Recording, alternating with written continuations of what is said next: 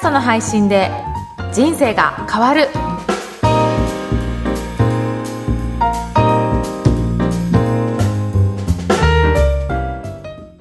こんにちは、小ラボの岡田です。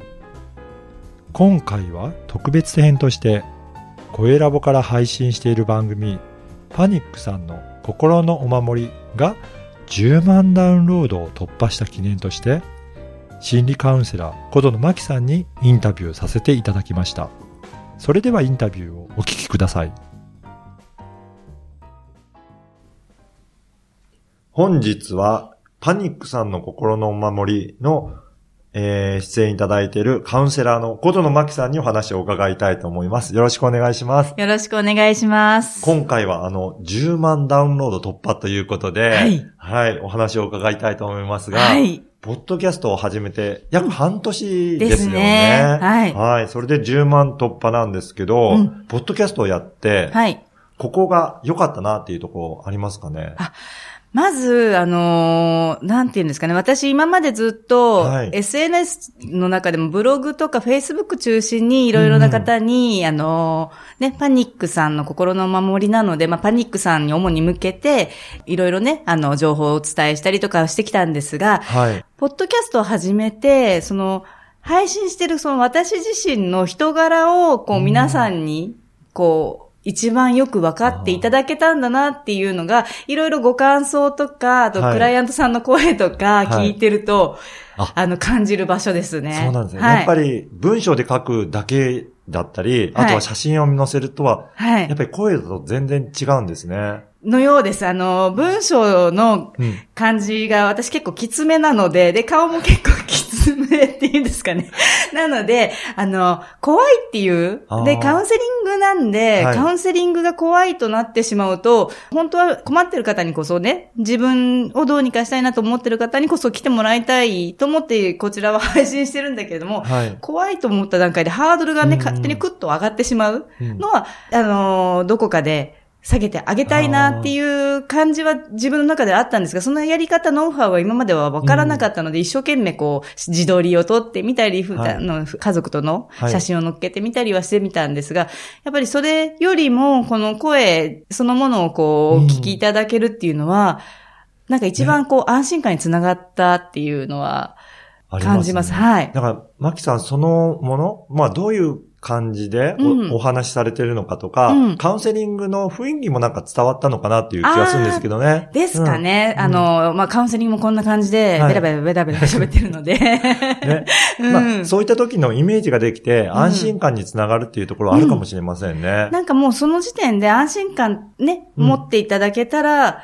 あ、じゃあ受けてみようかなっていう、そのきっかけにも、ポッドキャストがこうなってもらえたなって。あー。だからこう今、あの、クライアントさんの中でこう来てくださる方って、はい。あの、ポッドキャスト聞いて、怖くない人なんだと思ってきましたっていうそうなんです方、ね。結構多くなりました。すごいいいですね。はい。じゃあ、あの、クライアントさん自身の反応ってどうですかね、今までのクライアントさんだった方も、まあ、うん。新たに聞き始めた方もいらっしゃると思うんですけど、はいはなんかそういった感想とかありますかね？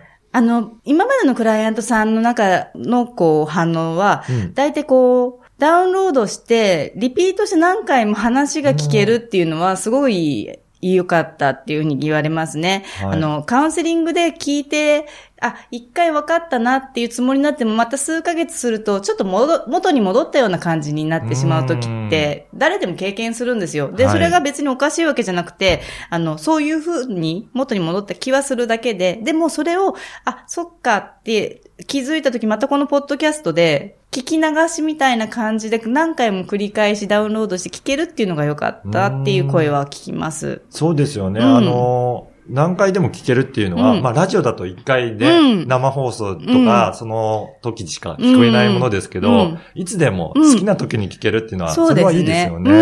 はい。で、じゃあ最後にちょっとご質問ですけど、はい。このポッドキャストですけど、どういった方にお勧めしたいとかっていうのはありますかね？あ。配信する側としては。配信する側として、はい。あそうですよね。あの、SNS 通してもちろんあの、いろいろな方に何か伝えたいなって思ってる方ってやっぱり私と同じように今まではブログだとかホはいームページだとか、あの、目で見る媒体が一番多かったと思うんですよね。はい。でも、視覚だけじゃなくて、やっぱりあの、人っていろんなところで情報をキャッチするんだなっていうのを、私もこのポッドキャストを始めて、うんあの、感じたので、ね、耳を使う、聴覚を使うっていう、また別の、あの、感覚を使うような、あの、媒体として、いろんな、多角的ないろんな角度からお届けするっていう、うんそんなことを、あの、始めたい方には、一番こう、向いてらっしゃるのかなっていう。そうですね。うんやはり、ご自身でじ、あのー、ポッドキャストを配信して、そのあたりは実感されるっていうことですかね。もう思いっきり実感します。はい、うん。ぜひね、興味ある方は、あの、ポッドキャスト配信していただければなというふうに思はいい、おますので。すすめです。はい。はい。本日は心理カウンセラーの小園真希さんにお話を伺いました。ありがとうございました。はい、ありがとうございました。今まで SNS をかなり活用されていた小園さんですが、人柄がより伝わっていると感じられているようです。声を聞いて安心感を与えられるのが、ポッドキャストの魅力ですよね。